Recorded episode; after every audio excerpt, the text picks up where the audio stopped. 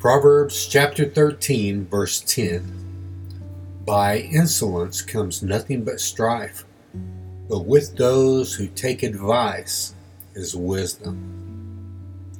I remember a discussion I had with a friend from Europe a while back. It was about human behavior. And he grew up in India from, from the highest of the upper class.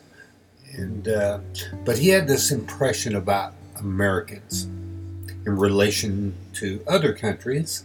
And he, he thought that Americans were ashamed to ask others about things they did not know, ashamed to ask for advice. His opinion was that most Americans would rather stay dumb and appear superior than to admit that they were ignorant on a subject. Um, were his insights about Americans true? Perhaps they were. More than other people's, I don't know. But I do believe that some form of pride is always on the heels of every person, every one of us, American or not. Now, the insolent person in our text, I would think of him as someone who is rude and um, doesn't want advice. Um, He's disrespectful of others and their opinions. We've all met people like this from time to time, and uh, likely we fall into this same pattern ourselves sometimes as well. I think for me, it seems to come over me gradually. Um, maybe when I'm feeling down or blue, and I, where I'm making insignificant, what seems insignificant to me, uh, some kind of a mistake on something, and, and someone corrects me, right? It's at those times that it seems like it it just pours. The rain starts to pour, and everything I say seems wrong. Um, maybe you've been there before. I don't know.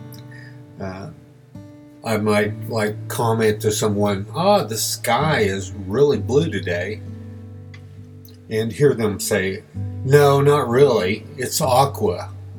You know, and one wrong answer after another on topic from weather to politics to theology, whatever it may be. And sometimes uh, my heart is just not right. It doesn't, things don't set right with me, right?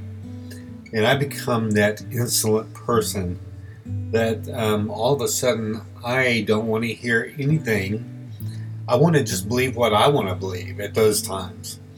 Uh, it's like something snaps and I begin to be that person in the text. Um, next thing you know, I'm the one that's interrupting others and talking over people and backing up my state statements with almost equal, uh, you know, authority as God's word. That's that's a scary thing. I try to appear superior and and yet humble, but I'm going to be right. I'm going to make my case. My life is valid. I'm credible.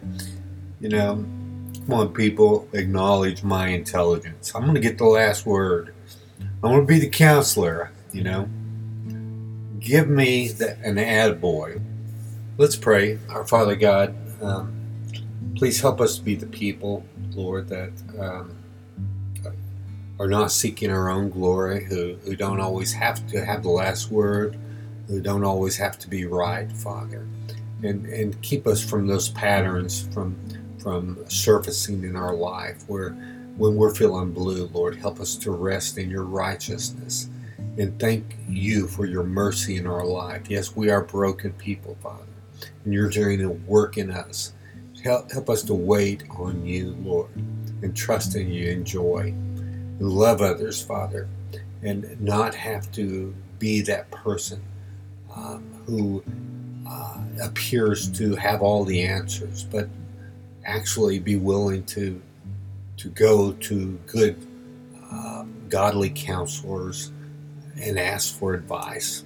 At times in our life, Lord, we need one another. You've made you've made it that way, Lord. We need you, and and we need godly friends, Father.